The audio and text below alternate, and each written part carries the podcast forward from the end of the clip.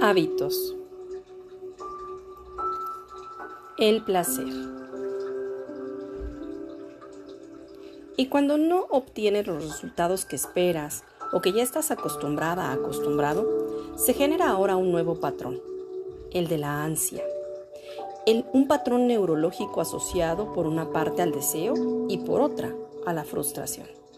Es decir, comenzamos la actividad y nos llenamos de anticipada felicidad, lo que consideramos una expectativa, que se convierte en un deseo. Pero si no queda satisfecho, llegamos a la ira o a la depresión. Así es que podemos pasar del placer a la ansiedad en una falsa y anticipada expectativa de felicidad. Genera hábitos que te den felicidad. Pero recuerda, no caer en estados de ansiedad. Yo soy tu amiga Annie Giron.